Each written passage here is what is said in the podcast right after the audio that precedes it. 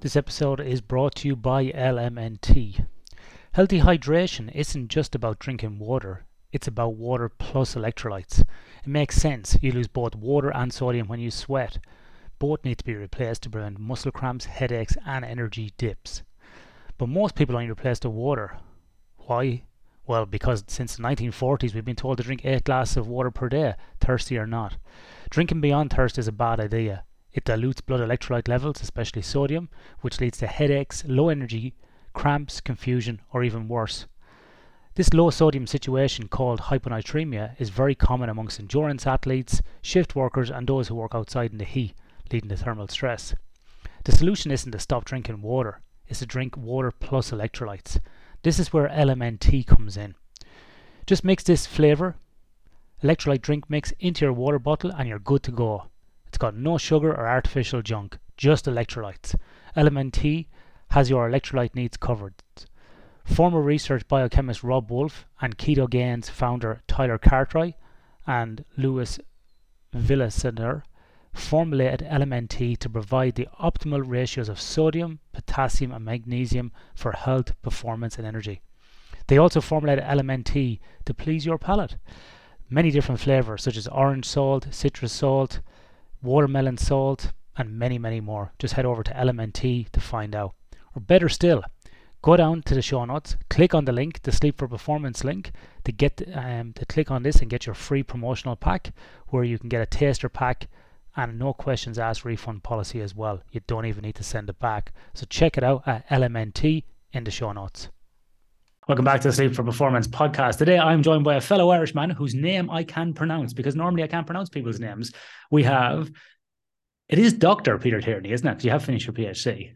It is, yeah. I just don't. I don't really. I don't like. I get feel like uncomfortable when people say doctor because I'm like, oh no, my sister's a, medical doctor. I'm like, I leave leave the title to her. did you Did you know? We might have discussed this on the podcast that technically a medical doctor is an honorary It's title. It- uh, well, it's an Oh, honor, really? honorary title, and a PhD is actually a full doctor title. There you go. Okay. Now, I need. I I should probably clarify this, but I believe that when you do medicine, that if you stop practicing medicine, you can't be called a doctor, but you can always be called a doctor forever with a PhD.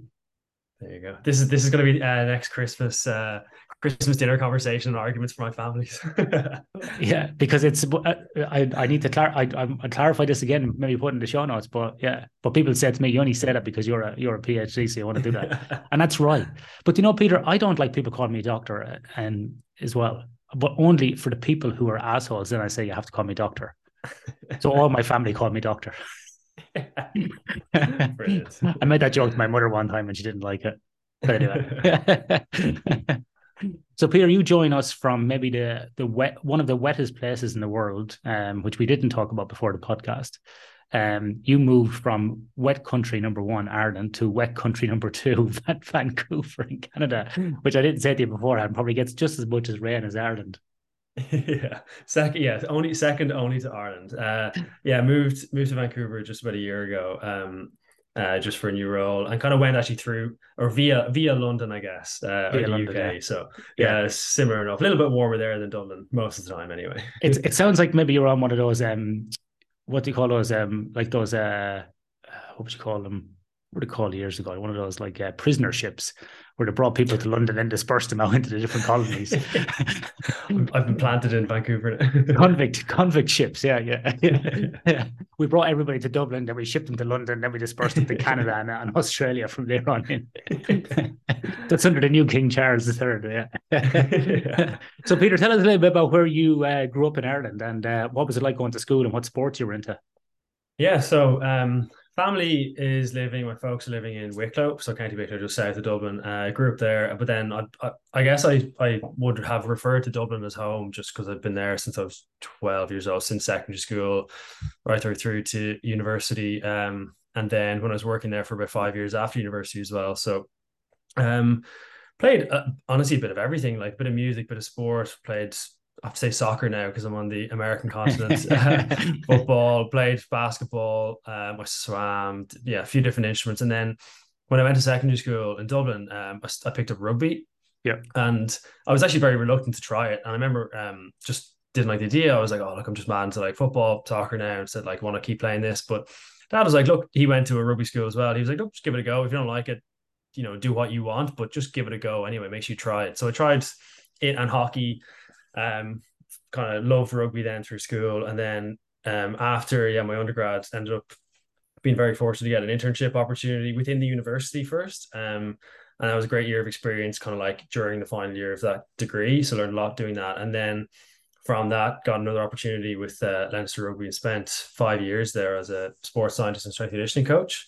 Um, then went on to England and worked in the FA, so the English FA, um, with the men's and women's international teams, and kind of like we were just touching base on before, just like really cool role, mix of sort of like project um, and like sports science work, but also then like high amount of delivery. Um, and the cadence was really interesting, like obviously international camps for set blocks are like all go 100% and then even the weeks before and after that you're kind of building up and down and, mm. and it was it was a really cool role like learned a lot doing it um particularly even just like managing projects and like external consultants and all that like, there was just a lot going on so mm.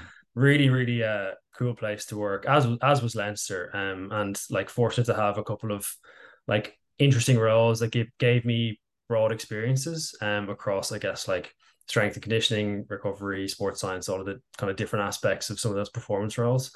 And then, yeah, just um, find myself now in Vancouver in an industry role. So a little bit different um, than, yeah, the sort of delivering with teams and being embedded mm. within those kind of like sporting environments. But like, and yeah, it, has been it's been brilliant so far. I've been here about a year. I've been in Canada for yeah, just just over a year. So that uh, new role has been challenging, but um definitely now see a lot of like carryover between I guess like ways of working and like experiences that I've had in sport um definitely I suppose uh, hopefully helping me uh in a in an industry based role as well. Yeah. Definitely. I was going I was just laughing at you were saying like going from like Leinster to the FA and then into into a kind of an industry role. At least now you got like your evenings and weekends to yourself again. Some normality. yeah, that's definitely yeah. yeah. The weekends is um is definitely like you still get used. And there's still times, honestly, like I, I don't know whether it's like force of habit from previous roles or just maybe the way it worked. But I like there is still times where I'd like if I if I feel like more comfortable getting a bit of work done, like in an evening or I want to catch up on something or a weekend, like I'd still do that. And I feel like yeah. it's not like I'm away from home or whatever else. But there's so I don't know if yeah, maybe it's ingrained in me from like the sport. But sometimes like I'll I'll happily give an evening or two a week if I if I know like I'll, i am more productive then I'll, yeah. I'll, do some work there and it, so yeah maybe yeah yeah I, I, bad thing from sport I, I, think a lot of people do that regardless of their background I, I know a lot of people in professional roles are engineers or you know surveyors or geologists or you know management people who do the same thing as well because sometimes you just get that space and it's a bit of quiet and there's less noise but I suppose compared to sport you're not um you know with like Leinster rugby you're not like you know on the road every weekend and dealing with 30 odd kids, you know, because as you know, more, you know even better than I do, these guys can be quite demanding. So for these big burly rugby guys, it's kind of interesting how um yeah, some of the questions they ask you like, oh, can I get a drink of water? Can I have something? Where's my phone? Do you have a charger? You know, and I've done research with, you know, rugby teams and with contact sport athletes at the AIS, and it's like, lads, really? Like, look at the size you Get your shit together. You're standing there crying, looking for a phone charger. Like, look at you. Come on. We're like, very, very lucky. Like, I, I, I, like, I'd still be uh, good friends with like a lot of the, the guys there. Um, because like I would have played a bit of not to their level or anything, but with and against some of them, um, through university. And to be like, I have to give credit to like a lot of the guys in there. So Like, a lot of them are relatively like self-sufficient and independent because they've gone through that system so they're very familiar with like exercise and stuff. So you're sort of just like tweaking bits. But yeah, there it one I remember like a former player retired and he kind of said, like, God, I feel like I've just left school. You know, I feel like I've been in school for the last 20 years because he went from secondary school into yeah, professional yeah. setting. And he's just sort of said, you know, like I'm in an office and I have to kind of remind myself that I'm in a, you know, a corporate job. And, you know, you just get very used to being around with like a lot of good friends in the changing yeah, room and stuff. So it is, a, it is a funny dynamic anyway. Yeah. So he wasn't he wasn't going for his morning tea and coming back naked, like was he? Like thinking he was in the change room, just no, no, getting no, changed. Yeah. So Peter, um, coming back to your time, at what university did you go to, and what was your undergrad in? Uh, so I went to University College Dublin, um, and my undergrad was in uh, health and performance science, uh, so Okay. bachelor's there. Um, so that was this sort of like I use the word like hybrid to describe some of my roles, and I sort of see this degree as like a bit of a hybrid one as well. That was a mix of that sort of like sports science, which you can focus on in other Yeah. courses, and also a bit of like I guess like general population, like public health. And I Mm, kind of liked the that's uh, interesting. Yeah. Yeah, I liked the mix of it because like have that interest in, of course, both of them. Um, and then from there, when I started in Leinster, decided to do a research masters um in in UCD as well because the rugby training ground is, is based in on the campus. Um, so did a research masters um whilst I was working in Leinster. Um, and then before I did the PhD, I did this all through UCD, but there was a sort of data analytics professional diploma that I did and uh, I I always say this to everybody, like I'm not a this unbelievable data analyst or like expert, you know, this or statistician. There's people that are far far better than I am at that. But one of the things that was apparent to me anyway when I was like going through as like a strength and conditioning coach and sports scientist was this sort of like growing need for like being able to understand or at least like translate Mm, data that was being collected, whether that was sport and I mean general population, athletes and business, everything. And I guess at the time when I started, I I had this sort of idea that okay, if I wanted to be a person who was like, for example, a head of performance in a sporting organization, I would at least need to be able to communicate efficiently and handle some understanding of um, data stream. So if, for example, you're a head of performance, you had a strength conditioning coach, a sports scientist, a physiotherapist, a nutritionist, you'd also have a data analyst as part of your team or more maybe. And that diploma, I think, just sort of like nudged me that way to say, okay, like I can definitely handle data. I can think about it in a good way, but I can also speak to people um in that sort of world. And that was the sort of idea of doing it. And then it also helped me obviously just analyze and um explore and visualize some of my own data for the PhD as well. So uh did all that through UCD and and um the, not the advice that I was given, but the sort of thought that went through my head was like um I was sort of in like I was working full time doing those after the undergrad, but um so there's a lot of like late evenings and weekends. So mm, probably similar to the point we were just saying, like you kind of get that embedded into you from doing a PhD while you're working. But um somebody said like look if if you have the scope to do it while you're working and do it now and you know at the time uh Leinster had we had some questions we wanted to answer so it sort of just fell into place like really well that like the timing was really good but there was another colleague of mine who said you know I, I really wish I had done a PhD a couple of years ago but he said now like it's you know I'm, I'm a little bit older I've got other things outside of like that I just it's not possible so um there was a few conversations I had and got some good advice from people that kind of just went with it um dug in and then survived at the other side of it. yeah. Well, I don't think you're ever too old. But there was a woman. no, no, uh, no, definitely There was a woman. The No, woman a few weeks ago. Um, can't, uh, can't remember the story, the, the link to the story where it is, but she was in her 80s, maybe 87, and she completed a PhD at Trinity College, and she was looking at the impact of the Harry Potter books on culture, something to that effect. Yeah, she was in her late Wow. 80s. Yeah, so I thought, Wow. there you go. Uh, Never, Oh, because never, never, definitely never too old. because I was 37 when I went back to do mine. I finished when I was just before I was 40. And I was like, ooh, a bit old to do it. And I, I did feel old compared to people in their mid 20s that were doing it. I did feel old. But uh, and in hindsight, I actually thought it was perfect timing for me because I was one, more mature. Two, I had some finances Yeah, behind me.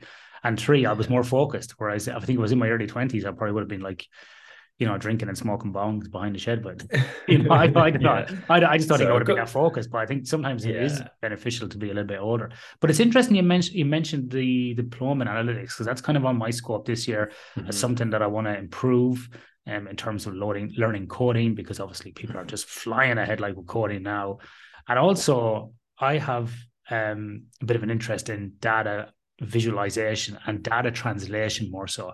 Like how do we get these messages across to to people? And we often will go from working with like a mining company. Like some days i can go from working with a mining company in the morning to talking to you know a, a small transportation company at lunchtime then talking to like an elite sports team in the evening so do you have any kind of um, insights or thoughts or reflections on common kind of things that you apply in terms of presenting data to people? Is there any kind of rules that you have about that?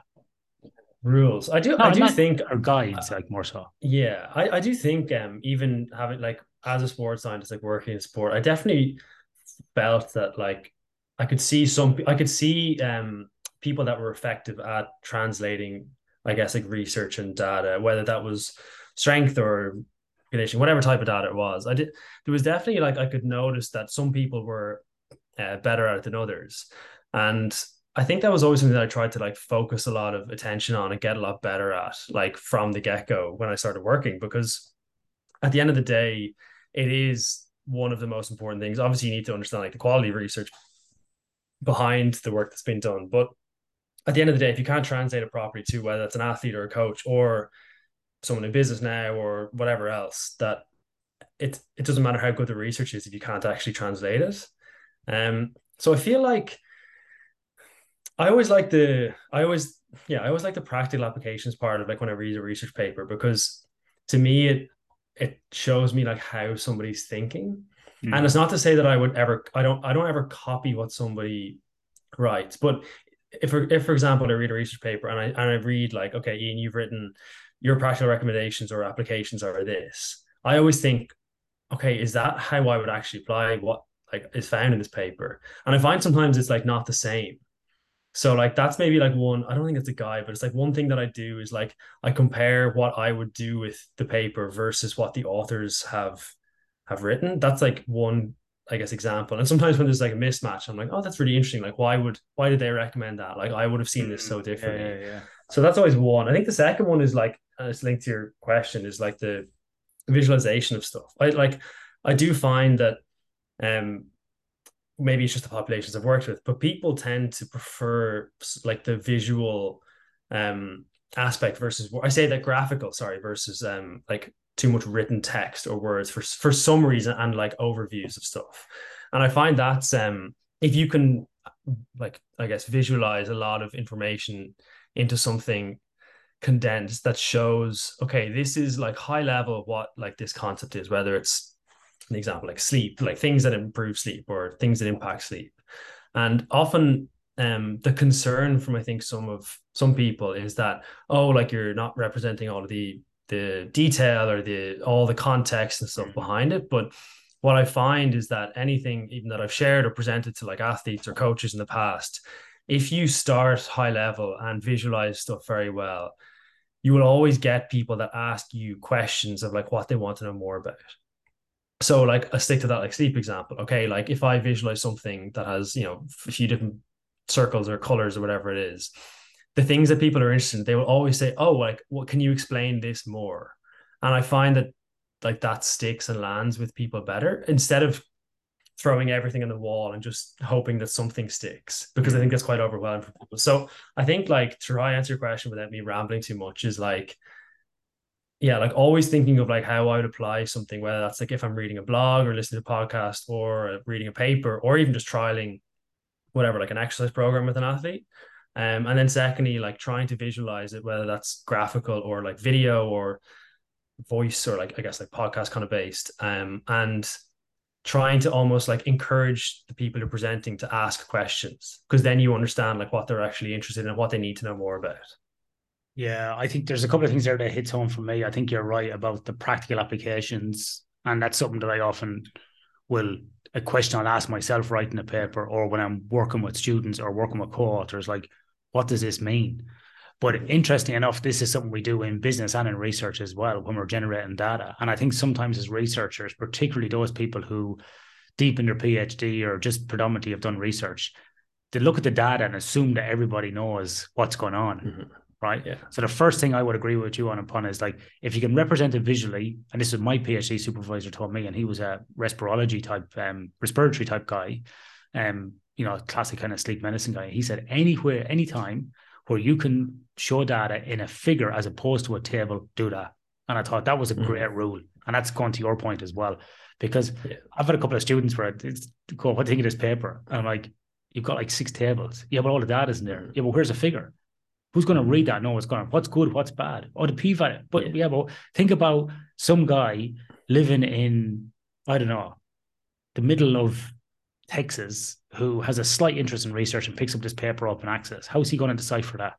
But if you have a mm. graph that's up and down, I think that's going to be a little bit easier. And then the other thing as well is like, and you've done this as well with some of your work, whereas you've graphically color coded them as well, which I really like, which we do a lot in engineering and process flows and, and Pareto charts and, and data like that. Where very quickly, using kind of traffic light systems, red and green, you can draw people's eye to, oh, that's good, that's bad. Which is, I don't think it's used enough in research, by the way. I think we're very Yeah. bad at like doing that in presentations or even in publications. We just put up these kind of like gray shaded black and you know, black or Mhm. grey shaded kind of bar charts. But some of the stuff that you do, and one of the examples here you have is on the sleep restriction scenes, talk about sleep and tennis act, um, accuracy from a paper back in 2013 about caffeine. I think that was was that Louise. I haven't got the. Uh, I can't remember the author. I think it was and I think that paper was and Horne, if memory serves me right, um, from Loughborough University in the UK. That might be the one. I'm nearly Yeah, I can't. I can't I'm remember. I nearly- don't have it in front of me. off the nearly sure. it- I'm nearly sure it is. You don't have the reference in there, so put the reference in, Peter. I have. I have the D- DOI, don't I? Yeah, you have the DOI. Yeah. Yeah. Does the link work? Does the link work for the DOI? Let's let's check. No, Noting improvements live on, on, the podcast. I- I think- I think it's just- it's funny just- when when you I'll are just- looking at it. I'm just taking. um, when you're when you're looking at it there, the color coding thing is always um interesting to me because it can be really positive and really easy to understand, but it can also sometimes it can be like sort of misleading and, and like I guess it's like too simplified. So I'm always like trying to strike the balance between like if I am visualizing something like being I guess like conscious of how people interpret like green is always good and red is always bad. Um and I guess like even you know about some like there's been some conversation on like wearable technology and stuff now and like like those like green orange reds or green yellow red scores or whatever and like red always being bad and stuff but when you take it in the context of like I don't know for example like a heavy training block or something like it's probably the adaptation that you're seeking Mm. to stretch yourself and then recover eventually so there's Oh, there's yeah. always things like that but I am always conscious of of like being oversimplified but trying to simplify a lot of stuff as well Yeah, it's and I think you're right. It's always context, and the oh, the example I always keep falling back on, which I probably spoke on this podcast, and I speak to lots of people about, is the sleep latency one, which you see a lot with electronic device studies. Is you know if it takes you, Peter, you know, twelve minutes to fall asleep, and it takes me twenty five or twenty, let's say twenty five minutes to fall asleep, there might be a statistical difference between that, but it's still within normal ranges. So mine Mhm. might look like it's bad, and yours might be green because it's lower than mine. But Mhm. you know, if you're falling asleep in under 30 minutes, still fine. It's not really a problem. Yeah. And also as well, because you fall asleep quicker than me, doesn't mean that I won't get more sleep than you. You might fall asleep and have more awakenings during the night. So it's all about context. I, I totally agree with you. But I think yeah if you're drawing people's eye to something really quick, I do like color coding and visualization because what it does do, it gets the person engaged and looking at it and gets the, the conversation started. And it allows you to unpack the detail and the context, like you said, as opposed to putting up a table there with 15 lines, you know, Mhm. and six columns, and you've got p values in there and adjusted and post hoc and effect size, and people are looking at it going, "What is this guy on about?" Mhm. Yeah, and and like even to the point around like get people diving in. Like if somebody sees something green, for example, they're like, "Oh, I didn't like. Oh, that's caught my eye. Like, why is that green?" Like, I find some of the stuff that I post on social media, I find it really good. Like, I get like there's some stuff that I put out as like a. I'm just here's something I thought and put together in a few minutes. Like here, will somebody help me? Like, what have I what have I left out or forgotten? Or like, would you change Hmm. anything? And like, honestly, it gets such good feedback and input from like different platforms that like the end result of a graph or something that I've summarized isn't all me. It's it's actually like me and then a lot of people that have input different um like a lot of other people that who are like, yeah, have far greater knowledge than I do have sort of input to it. So at the end of the day, those like some of those figures and stuff are actually that I've made them, but a lot of other people have actually put in expertise and knowledge and opinion into those graphs as well. Yeah, I think that's a that's a key thing that I always say as well is about. I don't think there's. I think there's very little original thought in research because it's hard to decipher in your own mind what Mm. what all your inputs are in your body of knowledge before you come up with a new idea. I just constantly look at it as like grains of sand into a bottle. We're just constantly moving it up along, and we're we're constantly making it better. Because I know I, sometimes I have these like what I think are these like revolutionary thoughts and how I'm going to approach something. I think then about two years later, I'll be like, oh yeah, actually I heard that about seven years ago. All right, that's something I borrowed from here. Or that's something I Yeah. spoke to this guy. That's something I read about this. And so you're constantly building upon that. So you know you're constantly in this forward momentum. And then I think you're right as well. The other thing is all those people that are piling in and helping you with it as well. And I think I heard this on a podcast yesterday, actually, a guy called um, Chris Williams, I think, or Williamson, the Wisdom podcast or something like that. Anyway, he said, you know, basically his measure of an expert is when so, when they tell you it's this, however, or it depends, or in addition. So mm-hmm. that when people give you the black and white answer, they're generally not an expert. But when people are giving you all the caveats and the info, like what you're just saying, that's mm-hmm. the people that are true experts because they know how complex everything is. Yeah. And infinite shades of gray. It's hard to get black and white, isn't it? Exactly. It's impossible. And it's so infuriating. And I remember like doing some radio here a few years ago, and the guy said to me afterwards, he goes, "Oh man, you guys drive me fucking mad." He went like on this like the ABC was like the equivalent of BBC. This was just afterwards. I said, "I said why?" And he was laughing. He goes, "Because you never give a straight answer. It's always like it depends." I said, "Man, there's never is a one answer because it's so infuriating just for like a normal person asking a question." I said, "But if I give you the black and white answer," I said, and it didn't work, then people are going to think I'm an idiot. Like it just yeah. it doesn't work like that. It, it, it just can't. There's always going to be it depends or we need further. And yeah, mm-hmm. every study's going to have it. it. needs further research, and it's all in context yeah. as well. Yeah. You know? it, it that it is like, but even striking that balance is actually a challenge, and I found that in like both sport and in industry, it's people when they ask you questions as a researcher, they do want they do want you to give um, not like concrete recommendations, but they want to sort of like back a decision. And yeah. I think like there's there's definitely a balance between always like falling back on it depends or like those those like context things. And even there's some meetings that I've had um and I've said to like if it's a group of research, I've said, okay, like we if we're trying to look for some conclusions or recommendations at the back of this, we need to bring those together and have that discussion. But no one's allowed to say it depends. You have to give me some like something like tangible that someone can go away and say, okay, we're gonna mm. implement this program or we're gonna make this or whatever it is. And if it doesn't work, we can come back and address why it didn't work. But like to just go with it, because I do find that whether it's like an athlete or coach or someone else who's not a researcher, always is looking for something. So I'm always very like aware of provide yeah it's like the balance of providing mm. like enough context and enough like not like wiggle room but i also want to make sure that okay i'm just going to back a decision based on all those contexts without me having to like verbalize them or visualize them. And then yeah so it, it's that's a tricky one i think. Yeah it is. And but i think also having the what did my friend say? Kieran from cork he said um the um was it the epistemic? Epistemic humility is the word I think he used. Great. I haven't heard that phrase before. Yeah, I think that's epistemic humility. I might have to to come back and say that you are wrong. And I thought, oh, yeah. that actually is a good way. Like you're not too married to your outcomes of it.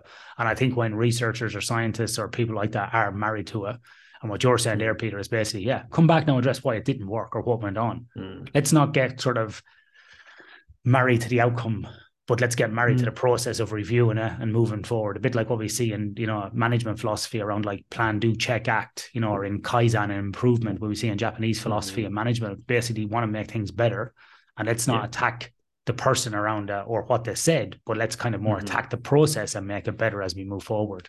Yeah. And I think that's because I think like needs to be yeah at, at the time if somebody asks me a question if i give an answer and say like look this this is what i recommend or this is what i think at the time that's right. Now in two years time if you ask me the same question yeah, i might have learned something else or yeah, like something might have just so i might have changed my opinion but there's like neither one is wrong i guess is is how i would think about it. Yeah and i think as well like i have the very same thing. I had this conversation last week with some of my fellow researchers at uwa i said if i had to do my phd again and if I had more money, obviously funding, which is obviously always an issue, I would do it completely the opposite way. And they're like, what do you mean? And I just basically outlined what I would do. And I was like, that's the way I would do it. But sometimes you have to start at a certain point where you get the hook as well. I think, mm-hmm. you know, if you're dealing with yeah. a team or in a sport or a new area, you might have your perfect process you want to do with athletes to, to pre screen them and take blood work and put them in labs and do all that. But sometimes actually you might just want to get some, you know, very quick self-assessment measures and some group interventions. And it might be you know a very observational very kind of maybe poor study in terms of what you're doing. But what does do is gets engagement across the whole team and the staff. And that's invaluable to do that. So it might be a very poor study which you publish maybe in a in a lower down sort of impact factor journal and it mightn't be great on your resume, but what it does do is get you lots of buy-in with people as well. And I think what happens sometimes with some researchers, they want to chase like the perfect scenario of their of the research protocol. They want to have it designed perfectly. They want to have all the funding. They want all the athletes to act like robots, and because then they want to publish in like BJSM top journal and get like heaps of citations and then they have a panic attack like trying to do that. Whereas opposed, sometimes you gotta again come back to what you're saying, you gotta strike that balance, which is mm-hmm. which is hard. And I think it's not just in sports. I think it's in it's in anybody doing support type roles in any industry, whether you're in a health and safety role, a HR, a finance role, um, environment, or any of these type of sort of roles in a matrix organization. It's very difficult.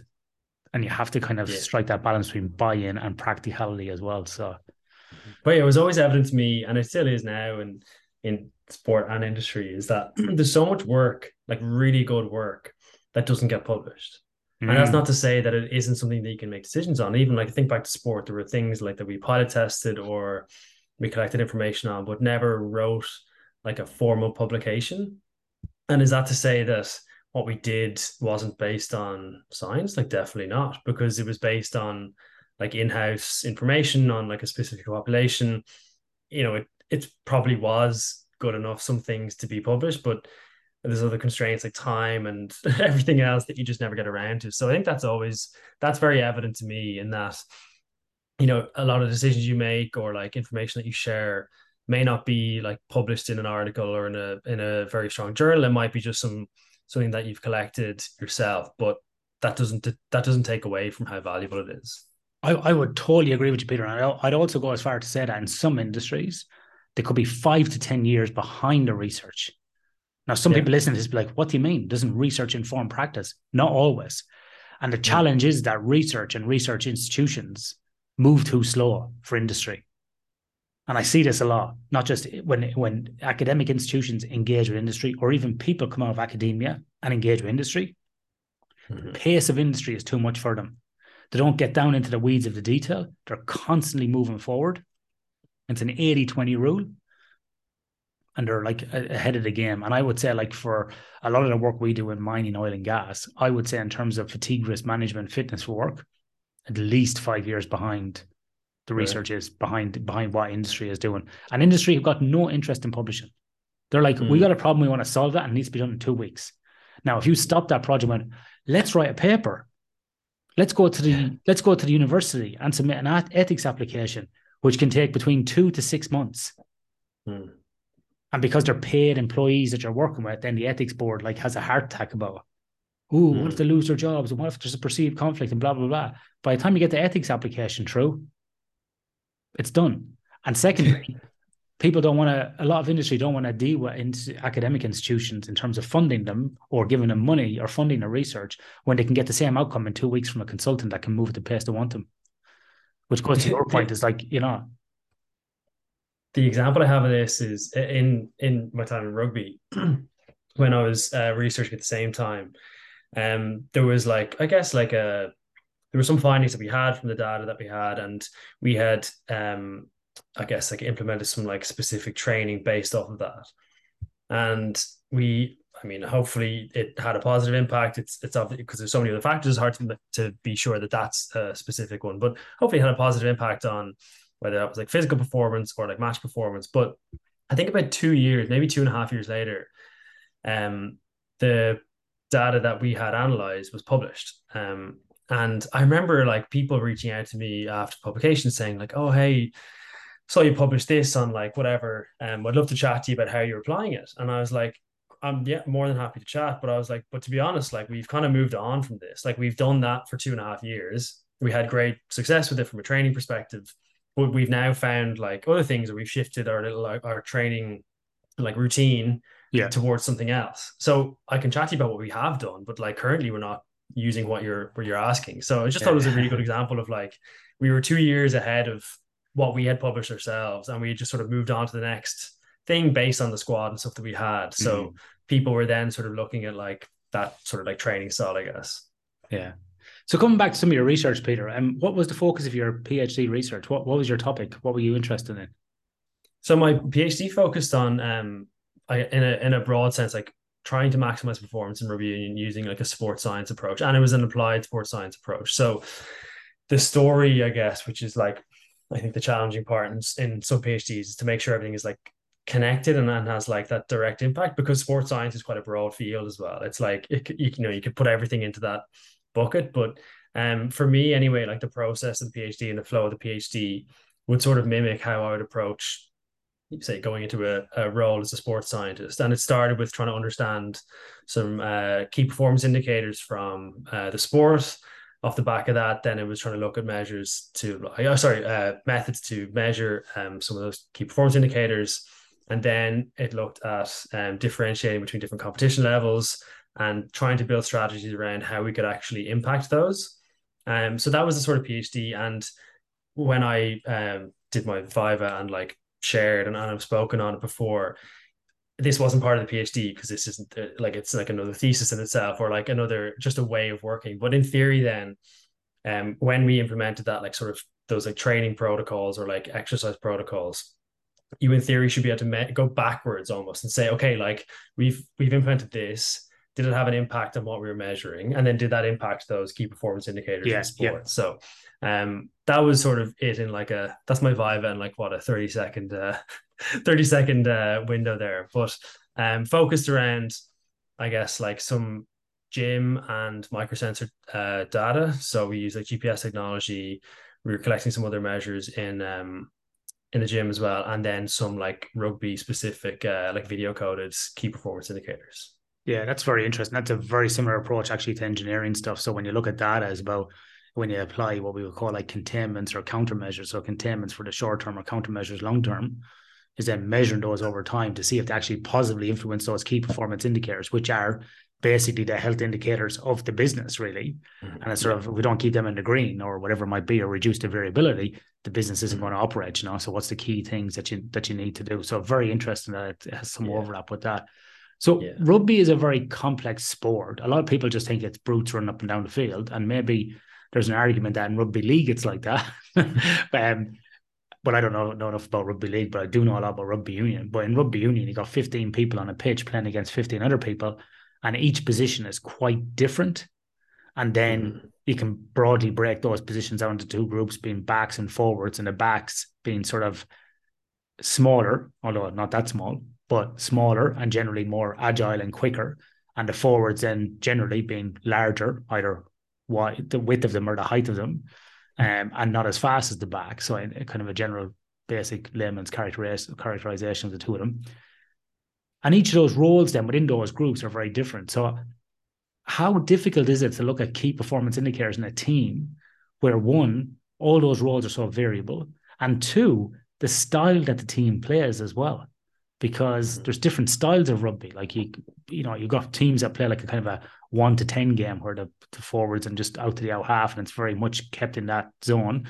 Then you've got other teams that like to run it wide. And then you've got other teams that basically punch up the middle and kind of ruck and drive through. And there's all these different strategies. So how how hard is it to look at KPIs for a team based upon all those different variables and then players coming in and out and so on? It, yeah, I mean, even the way I've described it before is that like there's it's like the once the one team, but there are like there are people on the pitch playing different sports. Like yeah, that's exactly you, right. Yeah, if, if you swap, you know, like a, a tighter prop with a an out half is like you know they're playing. You know, you could be a world class, like the best in your position in one, and you could be the worst in, in another position just because of the, the different roles. So like that's always like a, a, a funny way to like think about it. I think at the end of the day, um, yes, like an individual player, individual players obviously have massive contribution, but it is at the end of the day a team sport that is reliant on like how well your team performs. Um, and I guess like in my head, this isn't to say like it isn't, but when you think of like even NBA, you think about how much of a difference one player makes. Like one player yes, can literally yeah. change a, a team so much. Now it's still an important team sport, and of course that there's like so much like tactics and everything else to it. So I'm I'm definitely not saying that like it isn't, but I don't think rugby is as extreme as that in terms of like having one player. Like I don't think one player can make that type of a an impact or that much. Now, certain players can have a huge impact, but it's also they're reliant on other players around them. So I think the key performance indicators are one or when we looked at them anyway, one, it's um, competition specific as well. Um, so the approaches to, and I'll use like Northern Hemisphere competitions just because that's where I've sort of lived. Um, the difference between like an international competition or fixtures versus a European Cup versus a domestic league. Um, the tactics that teams will use might be different in those competitions.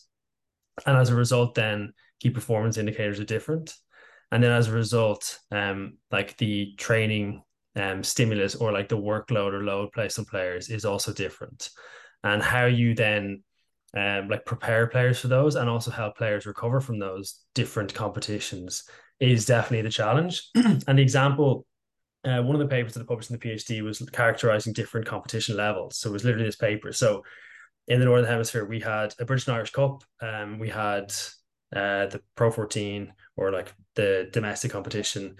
It's changed name now a good few times. Uh, the European Cup and then international rugby. And it wouldn't be uncommon for a player to play across obviously all three of those competitions. I think in one year we had one, two players who played across four because they were coming back from injury yeah. and then played British and Irish Cup, domestic, European, and international. But the physical demands and tactical demands are so different across those competitions. So one of the biggest challenges was one like how do you prepare a player for an international fixture, which is a much slower game, and I say this from like a distance perspective, but has a huge um collision aspect, like a much greater collision aspect than a domestic game. And when a player goes from playing two domestic games, two European games, two international games, back to a domestic game, how do you how do you navigate a player being exposed to like a completely different stimulus, not a completely different, but a very different stimulus in the space of every two weeks? And how do you physically prepare, mentally prepare, but also how do you help an athlete recover? And that was um, I guess a big part of like the PhD and trying to understand and unpick what those like transitions look like and then trying to i guess like support athletes in in the best way possible who are going between those competitions hmm.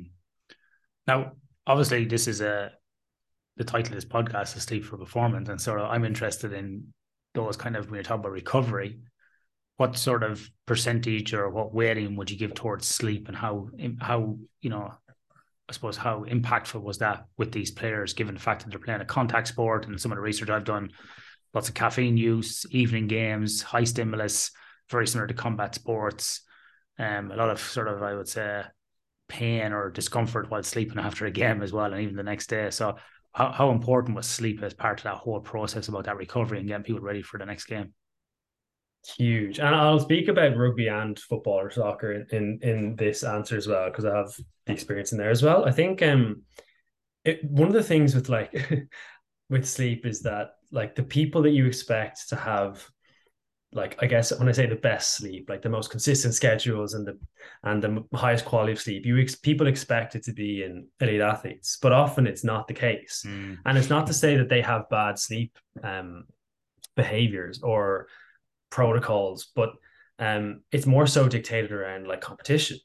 And sometimes it's actually impossible for an athlete to maintain a sleep schedule because of travel and late competition fixtures. And like you said, uh, caffeine and like modulating caffeine intake. And even I think about like in football, there's there's international travel and you, you play three games in six or sorry, in seven or eight days. And you have a kickoff that, you know, in some underage competitions, we had a kickoff um that was 10 a.m. Two days later, it was 1 p.m. And then three days later, it was like 8 p.m. or 7 p.m. or something. So you go from such variable things. So it's impossible to keep um like those like strict schedules. I think for sleep, like one of the things um that I that seems to resonate with athletes is that if they have one like late night sleep after a game or a fixture, that it's not the end of the world. And I think when you see, and I'm going to tie in some recovery stuff to this answer to um, try explain it well, but when you see a lot of like additional recovery strategies that elite athletes use, um, I think in their case they actually are essential. Um, in most of general population, you know, there's some strategies and additional things that you know are more expensive and you don't necessarily have to do because yeah. sleep is accounting for loads of those. But in a case where you've got a pro rugby player or a football player, or anything or any athlete who gets to sleep after competition at three or four a.m. and that's the time when they should have the most sleep to help them recover from the biggest stressors they have all week. Um, they're the instances where I think some of the additional recovery strategies, like cold water, water, like massage, um, like all the massage, like all those little tools can help. Um, but I think if I guess in like a non-elite athlete, I think like, you know, the 80, 90% of it can be sort of not maybe 99% of recovery anyway, um, can be supported by sleep. Um, and certainly you, you see like really strong relationships between um, athletes sleep and how much energy they have and how much motivation they have to train and how much intent they can provide in in like gym sessions and training sessions so that's certainly um, i mean that's what i guess the evidence suggests in the research but also just from anecdote and conversations and um, being in and around players like when when people are sleeping well or when people aren't energized and you start to have conversations with them about why mm. um it often does resort back to i guess people saying oh yeah i was kept up you know my kid kept me up last night or something happened and you start to notice those like reoccurring things of of uh, like sleep issues. So yeah to go back to your question in a a long answer uh, definitely is a big a big factor to helping players recover. But it is i i do think at that elite level particularly for some of those like collision based sports where you have such high impacts and muscle damage i think you do need some additional strategies on top of on top of sleep as well yeah, I I think I think you're right. I think in that combat sports and contact sports where I did my PhD working around sleep, I think having the next day after a competition, I think it's basically a waste of time saying to people, you know, oh, I've had a game, and like you said, Peter, and I think we've shown this in our research and other people too, that basically athletes if they play an evening game aren't getting to sleep till about half two, three o'clock in the morning. Mm-hmm. And then what you see then is teams basically going right in at seven for recovery. Like, so it's the worst thing you can do is like bringing everybody together as a team for like cold water immersion, massage, and all that. Yeah, that's great. Bring them together, but maybe do it at lunchtime or at least allow them, give them the opportunity to kind of relax the next morning. Because if they do fall asleep, they're probably going to wake up because their habitual wake time is like 7 or 8 a.m. But if you're giving them more opportunity, they might wake up, relax, and might even fall back and have a little bit more sleep. But again, it's it's all those additional things that we're giving them that little bit of downtime if possible. Um, the um the the exa- the other example I have of, of that is in international football or international sports when you're away, and it does happen to some extent. Um, if you're traveling for a period, you know, for a couple of away fixtures, um, like I guess Super Rugby example, like if you're if you're in if you're coming from Australia, you've gone to New Zealand for a couple of weeks, um, where you're actually with athletes for that entire time. So you do have opportunity to do things with them that you mightn't have um, in a club setting where athletes mm. go home after a game. So there, it, there definitely are differences, and I think one of the biggest challenges, particularly from my experience in football, is like scheduling that. And like I think that's where things like profiling and like I guess when I say profiling, I mean like a, a questionnaire, understanding athletes' preferences, like are they a morning or an evening type, and then trying to have conversations with other staff like coaches, physios, doctors around that um, because often, I mean, normal distribution speaks for itself, but you'll find in a squad of 24 footballers that, you know, eight of them are morning people, eight of them are evening people, and eight of them have no preference. And that's like, so how do you schedule a day of recovery for a squad that half of them want to get up in the morning, half of them want to get up in the evening to do recovery, and then the coach wants you to like train as well on that day. So I think giving athletes like choice um in some of those like additional mm-hmm. recovery strategies like yeah and hopefully maybe like a nap opportunity if it is the case of an elite athlete um but you have to actually like ask those questions um you have to understand like what type of athletes you're working with before you can actually make those decisions in an informed way I think that's a great point because that's one of the things I said I would do different in my PhD. I think too often in the sports world and even in sleep as well, we tend to apply employ this um employ this group intervention or group approach to everybody and like have these, you know, kind of whitewash everybody with the same group as opposed to looking at one individual preferences around sleep and wake activity, like you said, around, you know, your chronotype. And the other thing I'd say as well, Peter, is sometimes preferences don't line up with biological um, you know, sort of internal rhythms. So people might be truly an evening type, but to prefer they prefer to be a morning type because they think that's the great thing to do because they listen to a podcast or because you know their wife or their husband or their parents told them they were lazy. So they would like, they would prefer to be more of a mm-hmm. morning type.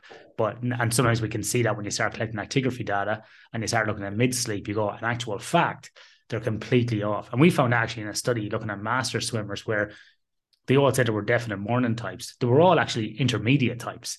Only mm-hmm. one was moderate morning. But what the yeah. what the, what they did like doing was getting up in the morning and swimming and having their training done for the day. They they thought that when they got up early in the morning that they had enough sleep the night before, but they didn't. And then they mm-hmm. then they thought they thought that when they trained at night time, that then they couldn't sleep. But in actual fact, after evening sessions, they actually got more sleep. So it's really interesting to look at kind of what what they okay. thought and what they actually were. So that, that's the first thing. But I think, yeah, I would definitely engage them more. And the second thing I would do is do more individualized work with athletes in terms of like screen them for sleep disorders and um, using, you know, validated questionnaires first to kind of I suppose, like um, use it as a risk factor to come down and say, right, well, look, Peter, you've you know flagged up on lots of these different questionnaires of being at risk. We need to do some further testing with you, and then applying treatment there as well. Because coming back to your point about a lot of people think elite athletes because they're fit and healthy. Well, let me say they're fit. They may not necessarily be healthy because they're mm. very fit and they're optimized for that sport that have perfect sleep and they're perfect everything. In actual fact, I would say that from the work I've done in shift workers, at general population, and in elite athletes, elite athletes will be the worst sleepers. Really? Okay. Yeah. yeah. I mean, I mean you definitely have some like variation, yeah, in in some athletes. And when you say about like, I guess the individualization of stuff, there were a couple of things in the FA, and like again, this is not just me. Like this is, I guess, credit to the whole department there on on some of the work we did around like sleep and recovery. Um, we did try to one um, understand through questionnaires, I guess, like sleep profiles and behaviors of athletes. Um, and even from a recovery perspective, try to give athletes um, some like choice and I guess like provide with like decision trees. So, like, if yeah. you feel this sort of way, like, here are some options that lend themselves to support you recovering from this. If you feel a different way, if you feel tired, here are other strategies. And there's obviously some overlap, but at least for them if we educated them properly on okay when you do this type of recovery intervention it supports this type of um i guess like soreness or fatigue or whatever it is. So that was like two things. Um one of the ways actually what in how i approached the sort of sleep um stuff was athletes always um athletes i think like will be pretty honest and in terms of like maybe maybe there's a little bit of like bias so they're like oh yeah i want to get this training done in the morning but um one of the things we did was like ask questionnaires of both athletes and coaches and and support staff and i found that when support staff particularly like technical coaches so like in this example football coaches when they were also questioned about their sleep and we sort of had those discussions with mm. players mm. and staff it became a much more open conversation around yeah. like sleep and training and then what you found or what the hope was was that instead of it just being me talking about like sleep hygiene and recovery and everything else, that actually like when the coaches were chatting maybe one on one to players, they if they would start to notice if they feel tired or other things, and then they have conversations about sleep. So you sort of it's like easy to think always about like in a sporting example, always think about the athlete, but sometimes if you engage the coaches and like support staff, you actually inherently support the athletes more. And then when you start to make suggestions around like training schedules, instead of a coach saying, "Oh yeah, we're going to have a morning session," if they're if they've been asked the questions, they've been shared back the information about themselves and the players, and the whole group is you know hates getting up in the morning. Well, then even before you have a conversation with the coach, they start to think, okay, like maybe let's start the day a little bit later mm. because mm. I don't want to get up. Yeah, and I know none of these players want to get up as well. So that was like one of the interesting like kind of tactics we tried to use anyway. Well, I, I, yeah, if I had, if I didn't know Peter, I would say that you and I had set up this conversation beforehand because that's exactly what we did in one of our studies with elite basketball, female basketball here in Perth with the Perth Lynx. And as you know, basketball teams are quite small. So we had like 11 or 12 female basketball players and we had uh, three coaches because we wanted to have that kind of the very same thing. And they went through the same intervention, the same application. So the whole lot, they went through basically 40 odd nights of collecting data using wearable technology. We did a group education session and then we did 20 minute individual consultations with each person to go through their data. And then we assessed them in the post intervention period. Now, in the pre-intervention period or the baseline, the female athletes who generally only train after 12 o'clock as a team between 12 and 5 in the evening, their average sleep was 8.1 hours. So they're the best right. group I've ever seen mm. for two yeah. reasons. One, I don't know, maybe because they're female or less hyped up. Um, I think maybe the absence of a contact or combat sport where I've predominantly done research in. So one day, I think it was time of day of training.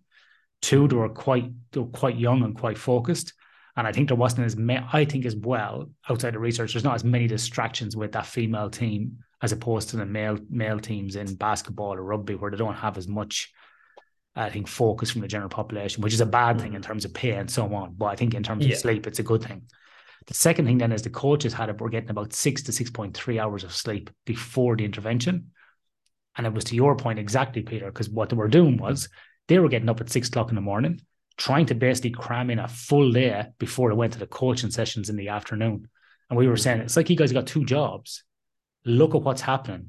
Plus, look at all these other poor sleep behaviors that you're doing because you're basically like working from seven in the morning to like 12, doing coaching, and then you're going back and you're, you're doing emails like nine or 10 o'clock at night. And those guys had massive improvements. They went up to like seven and a half, seven forty-five, like over an hour of sleep per night or something for those guys. Wow. So it's absolutely phenomenal. I think sometimes mm-hmm. if you can get the benefit into those coaches and trainers, it's just as good because they're the ones making the decisions about the direction of the team, which is like management and leadership people in businesses who are often more sleep deprived than shift workers, for example. And they're banging on about the shift workers being at risk. And the leaders are more at risk sometimes because they're making financial decisions, business decisions. And if they're not well rested, they're not cognitively engaged. And therefore, then they can affect the strategic direction of the team. So I think it's just as important both in both aspects. And we definitely found that. Definitely, yeah. And like that was that was one of the arguments we had, not arguments, one of the points we had to the coach and saying like, you know, you still have to recover from a, a match that's like an enormous like stress and cognitive load. Like you're not physically doing anything. Like you're not a player. But if you're a coach, if you're a head coach on the sideline of a rugby or a football game or any sport, like there's a huge like it's a hugely stressful event for you. And mm-hmm. even some of the some of the coaches that we did um, the questionnaire with, like it was really revealing to them. They they sort of looked at themselves with some of the numbers and were like, "Wow, like I'm really not looking after myself here," and it was like pretty eye opening for them as well. But and then hopefully one, I mean, more, most importantly, hopefully we've actually impacted someone's health to a, in a positive way. You yeah, know, like yeah. irrespective of the whole like if it's for the athletes to play, like yeah. hopefully one you've actually made a positive improvement, and in, in your case, you've said you've made some positive shifts and they've made some behaviors that they've increased their sleep by you know over an hour a night which is brilliant mm. and then secondly second to that yeah they've if they're making decisions and they're supporting athletes or if it's in a business context like to context like other staff that they're managing well like they're in a good headspace and in good health to actually make those decisions and support other people so you know that old like cliche saying like you can't pour from an empty cup or whatever you know like it, it is that kind of that kind of mindset with um with sleep. Hmm. Um, Peter, you're obviously like in an industry role now, and you're obviously very passionate about research, and you publish some work. Are you going to continue to do any sort of research work as an adjunct or collaboration and publish? And have you got any aspirations to keep your kind of uh, your finger in the pie, or have you had enough? but I know some people just go, "I'm never doing that again." I've seen I've seen a number of people going, "I'm getting an industry job, but I'm never going inside university again." I'm like, "Oh, okay." uh, no, no, always, I don't. I'm always open to to like doing research, collaborating on research and stuff. And I've done a couple of bits. Again, maybe not the last um the last few months just because I've been so busy um in in the role, but um yeah, definitely always open to, particularly around like yeah, some of the things that I have I guess like experience and passions in um from a sporting perspective, like anything around like kind of sports science and recovery and sleep side of things. Um and even just I guess specifically in rugby and and football as well. Like always always would be happy to. And there's a couple of um like bits. Uh there's one project that hasn't kicked off yet that um around like I guess like the recovery side and, and some of the wearables. Um and then there's been one or two in rugby specifically as well. But yeah, like always, always definitely will. And it's not no, I definitely haven't um sort of wiped my hands with with like I guess like publishing or research at all. Um, but it it won't be on I guess like current work stuff. It'll be on sort of like that um sleep recovery, yeah, yeah. sort of like fitness and health side of things. Yeah. Yeah, I know a few people actually finished their PhDs and then burnt their thesis. they were that sort of like, you know, I'm like, man, why did you even bother finishing it? Like, if you're if you were that stressed out, why bother? I, one guy said because my parents wanted me to do it. I was like, wow, that's uh, no. yeah. I'm like, to me, to me, it was like it was it was the training wheels to just doing more of it. It's I think it's I think it's the last thing I would drop. I think I I'm hoping to be researching until the day I die. I absolutely love it. Yeah. If money wasn't an issue, I would just do it the whole time. I think it's I think it's a, it's a, it's it's great. You know, it's I definitely won't be burning my um I won't be burning my thesis anyway because even I like you know I got obviously printed out, but it's really interesting um looking at like my undergrad thesis, the masters, and um the PhD, and even like when I look at that, I'm thinking like oh like the just how I like would visualize or represent or summarize something, it just has improved so much from from undergraduate to masters. And then even looking at my master's thesis, I'm thinking, oh my god, like I would do that so much better. And, yeah, I, yeah. and you know, like so it's nice to see I'm not I don't I don't sit down and read it obviously since I finished it, but it's nice to see like it's like you know if you if you try think about have you progressed or anything or have you gotten better or something? When you see your undergrad thesis versus your PhD thesis printed out yeah. and you even just flick through the pages you can see like wow like the the difference is unbelievable. So I think people sometimes think about like a PhD is you have like you obviously develop expertise in a specific area that's a, like a given.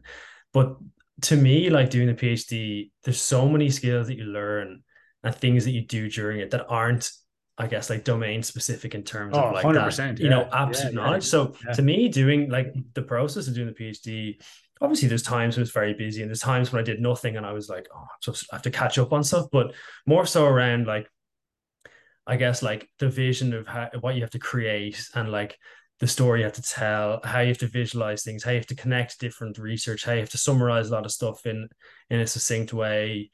Even just getting through, like being able to like read and like analyze different papers or mm. like sources of information, blog. Like there's just so many different skills that you learn from doing it. So no, I, I definitely won't be burning my PhD. I had some I had some good experiences doing it. yeah, I um I think I published my first my first first author paper in 2015 and I read it um last year and I was just like oh, oh write that. And at the time like you know I think I did like 20 versions before I submitted and at the time I thought like you know version 2 was perfect you know? And I saw that and sort of you know couldn't understand why it hadn't been published elsewhere and I was and now I read it read it and I'm like oh it's like a primary school like has written it you know like a primary school kid and so just changed so much but again, it's a process and you learn and you keep growing and evolving. Um, on that point point about all the different skills you learn, I would love to do an experiment um, where I actually would take a PhD from one like the health sciences like us, we'll say, or sports or sleep or one of these areas, and put us into a different domain and see if we could actually publish a paper within in a year. Yeah. like like I mean, pop you into engineering or physics or something, and see do those skills actually apply because I think to do. I think I think you learn so many other skills that are not, you know, domain specific.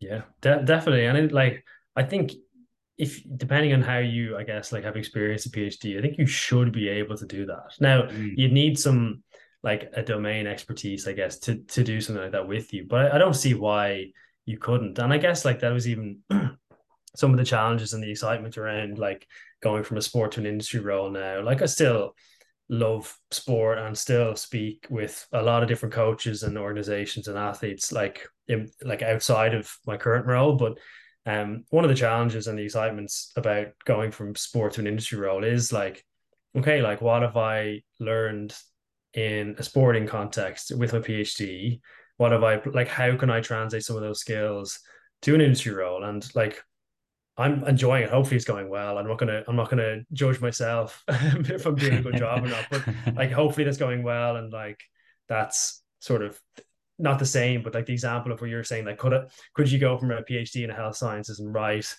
an engineering paper? For me, it's like can I go from experiences in an elite sporting environment to different sports with male and female athletes, and now can I go to an industry role and and have success there. So mm. that's pretty uh, challenging and and like exciting as well. So one of the reasons for for uh, experiencing something different. Yeah. I'll tell you about my challenge off here. uh, Peter, just finally, you are very active on LinkedIn and Twitter, and you're doing lots of these kind of little cool, I, I don't know if you would call them infographics or, you know, little sort of things that you do. Um, you know, like one here, like recently you put up was like positive and negative contributors to mortality risk. We spoke about the tennis one, you know, you had reduced mortality risk. So basically things in the green that you could do on the red then was like, you know, things you could that would basically increase your mortality risk or make you sicker, like smoking, excessive alcohol, and um, sun exposure and so on. Is this something you're going to kind of keep doing and build upon? Have you got a website? Um, is there are you, are you are you kind of open to people asking you questions and you create information about it? What's what's your goal with this type of work?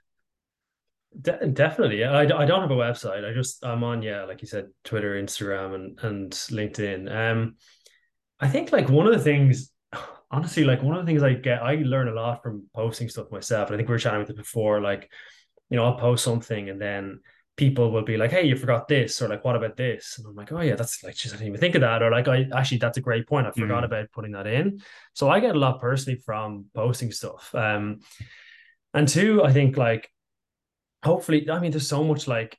I don't want to say misinformation. There's so much like stuff and information online, and sometimes I find it's like even just speaking to like friends and and like anyone who they'll say, "Oh yeah, I heard this thing online." And I'm like, mm. oh, "Well, like that's not really true or like there's if it's maybe like I guess when we talked about like translating stuff, like someone hasn't translated that properly to you, and it's been taken, like we said, like out of context, yeah, yeah. or things like that. So I think like part of me doing it, like one, I just yeah, like I learn a lot. I have a passion in that sort of area, like health.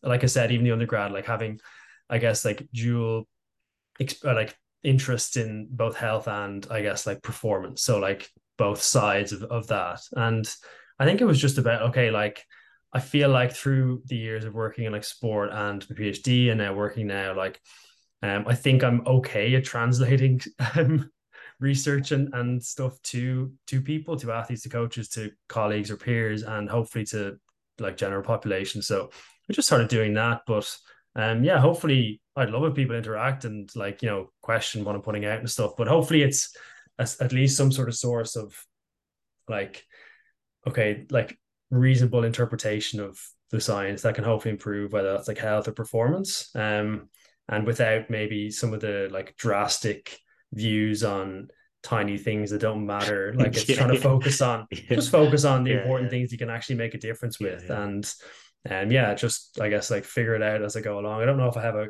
a grand master plan of anything, but um definitely happy to like answer questions or people are like, oh, would you do what do you know about this? Like I'd love to summarize something else. Cause at the moment I'm just thinking about what, you know, what comes to mind really. Yeah. No, I think I think your work is very good. I think it's I think it's very um it's very nice and like um I'm just looking here at some of your stuff that you post and not all of it is developed by yourself. Obviously, you post up some other stuff. But I, actually, just a couple of ones before I wrap up today. One I did like was uh, Amara's Law for Health Behaviors, which I hadn't seen before, yeah. and you put it up. Yeah. And initially, when I saw the graph, I thought, oh, Dunning, is this Dunning Kruger curve again coming up? But it was this kind of on the y axis, you got benefit, and on the um, x axis, you have time. And it's basically about like people's expectations over time, actual mm-hmm. benefit, and how they underestimate the long term benefit as well and how people overestimate the short-term benefit. And when I read when I saw this, I actually giggled because I thought to myself, it's like the guy or the girl that goes on a on a diet on Monday, and then they're weighing themselves at Monday at twelve o'clock, going, "Why haven't I lost weight?" And then by yeah. four o'clock on Monday, it's like, "Ah, this is shit. I'm just going to go back eat a bag of chips." You know, it's sort of yeah. they're not trying to do the small little incremental things every single day that are going to basically uh, develop those habits and behaviors over time. The small things which I, I saw something recently as well about, you know, goals for 2023 was like basically go low and go slow type of thing. So, you know, mm-hmm. don't set these lofty goals where you're going to gain 20 kilos, get muscle, whatever, or lose 30 kilos or run 20 yeah. marathons. Just go, I'm going to walk 10,000 steps a day because it's just those small, like even little things. And this Amara's law was quite, was quite interesting. Yeah. It really, um, yeah, it made me think a lot about different people and different things. yeah, I think that's when you could apply to a lot of different things. And yeah, like you said, it's just people sort of see, and like I guess it ties into what I was saying around like people see other people sharing information like, oh, this supplement and this, like whatever, this hack and stuff, and then they they do it or they take it or they eat a certain way or perform a certain behavior, whatever it is, and then they expect this like immediate like improvement in whether that's like sleep or in health or energy or feeling and then when it doesn't come they usually stop but what happens is like that's not to say that the supplement or the behavior or the the strategy they've implemented doesn't work or isn't effective. It's just they haven't done it long enough to actually see the true like benefit of it. Hmm. And you even said yourself, you're a you're an endurance runner, you have competed, and that's like one of the clearest examples of probably like you know being patient with like training and Mm. being persistent with your behaviors. And when you accumulate not only all those kilometers in your training and all the recovery from that, eventually you get to the point where you can perform to that like extreme, I guess, like level. And you know, if you try to do that tomorrow, like in one day, there's you know not a hope that anyone would, Mm. would ever be able to do that. But that's like a really clear example, I think, of of that like Amara's law in in practice. Yeah, and I, look, I was in this conversation recently with someone as well because they were asking about how because I do Brazilian Jiu Jitsu as well, and they were like, "How do you get good at Jiu Jitsu?" I said, "Well, it's not how long have you been doing it? Oh, two years." I'm like, "Well, I've been at it for twelve years." Like, Yeah. so it's, and what it is is, I said, "This is the key: is coming in two to three times a week and being consistent, not Mhm. coming in and blasting yourself every day for a month because all those guys get injured." You can't sustain Mhm. that. You have a family, you have work, and so on. So coming in, giving yourself a range. Don't say I have to come in four times. Say I need to get minimum two in, Mhm. maximum four. So then you're giving yourself a bit of wiggle room. And I often use that like for an example of going to bed. Instead of saying to people, when people have no of kind of would say consistency and bedtime routine, instead of saying to them, go to bed every night at nine o'clock, I say to them, I'll start with go to bed between nine and eleven. So it's such a wide range, and you're trying to, and then you can kind of titrate those times and go. Now we need to get down between the quarter to ten and ten. So people It- then start optimizing it. Yeah, it's funny. I know we're like even at time, but we didn't even even that's an example like of um where some of the wearable technology. I think I know that's like exploded over the last couple Yeah. of years, and I think it is a good example when you give that to somebody who hasn't really monitored or tracked sleep, and one because the barrier for entry to collect that information is so low. Mm. And I understand like it's not necessarily the first protocol for everybody, but sometimes people don't want another thing to do in terms of like a journal or like another whatever else. So it's like, okay, look, wear this for a month or two months, and then let's have a look at it afterwards. And it's amazing that often, like when people see the time that they go to bed, like they'll autocorrect like a lot of like you know 70% of the way themselves just by seeing it's like oh geez i went to bed like I, didn't even know how late it was. Now you see it on a wearable or a screen of your phone.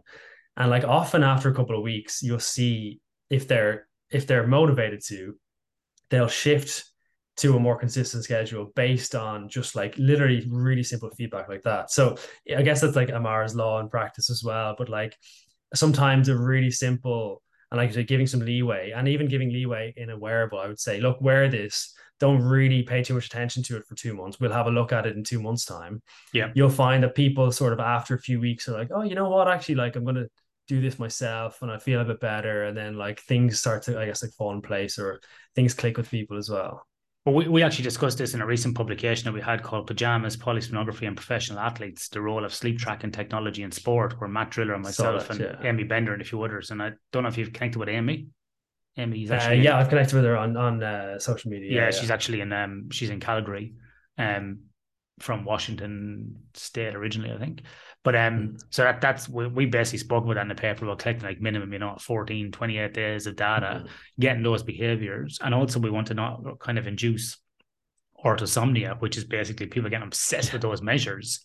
Which I think kind of feeds a little bit into Amara's law as well, because what happens is people are like constantly jumping on and off the scale. And you see this with um, not only athletes, but shift workers wake up in the morning and go, Oh, I only got six and a half hours sleep last night. I only got like 10% of REM. I was supposed to get 25% of REM. Mhm. Oh, now, now, now I'm done for the day. I'm, I'm, I'm and they're freaking out. And it's like, well, what are you going to do about it?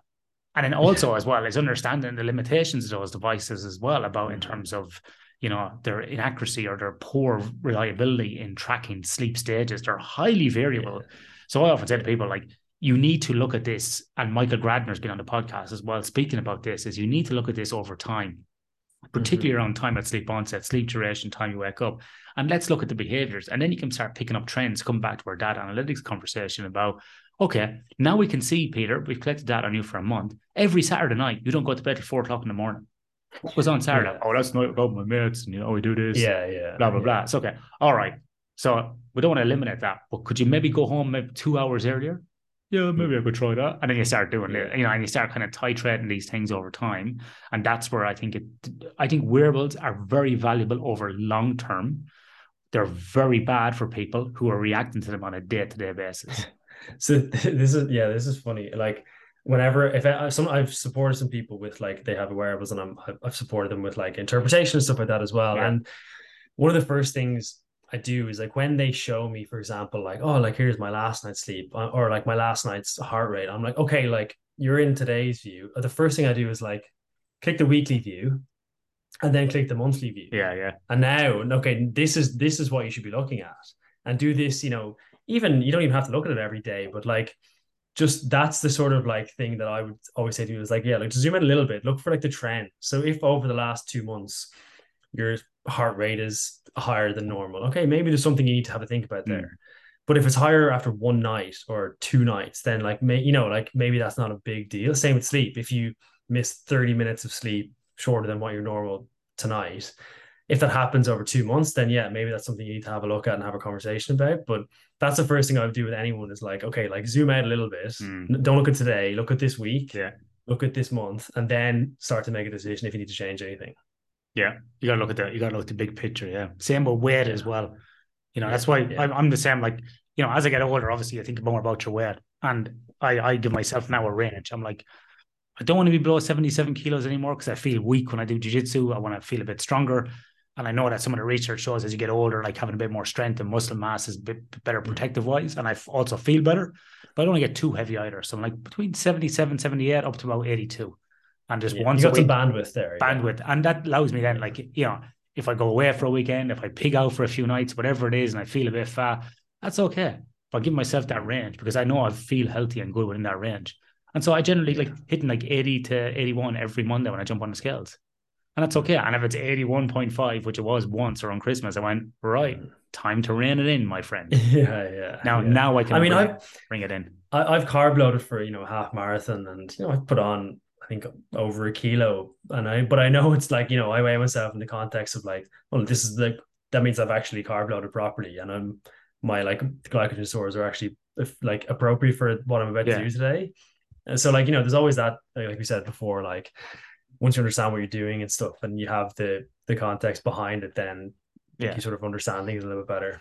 There's always context. It's like what we do some stuff. I've done some research in um, martial artists when they're cutting weight for fights with read real and same thing as well. Pe- people think that fighters are walking around with you know like six seven percent body fat. They're just getting to that kind of thing just for a very specific time to weigh in and then they're back up. And when you see a fighter out of camp not training or in not in training camp for a fight within that last six weeks, they just look like a normal guy. Like they're like between 12 to 20% body fat. And you're like, oh, actually, they look quite different. You know, yeah, yeah, you know, yeah. some Irish walking around like ripped the hood from a picture on the screen. Mm-hmm. Yeah.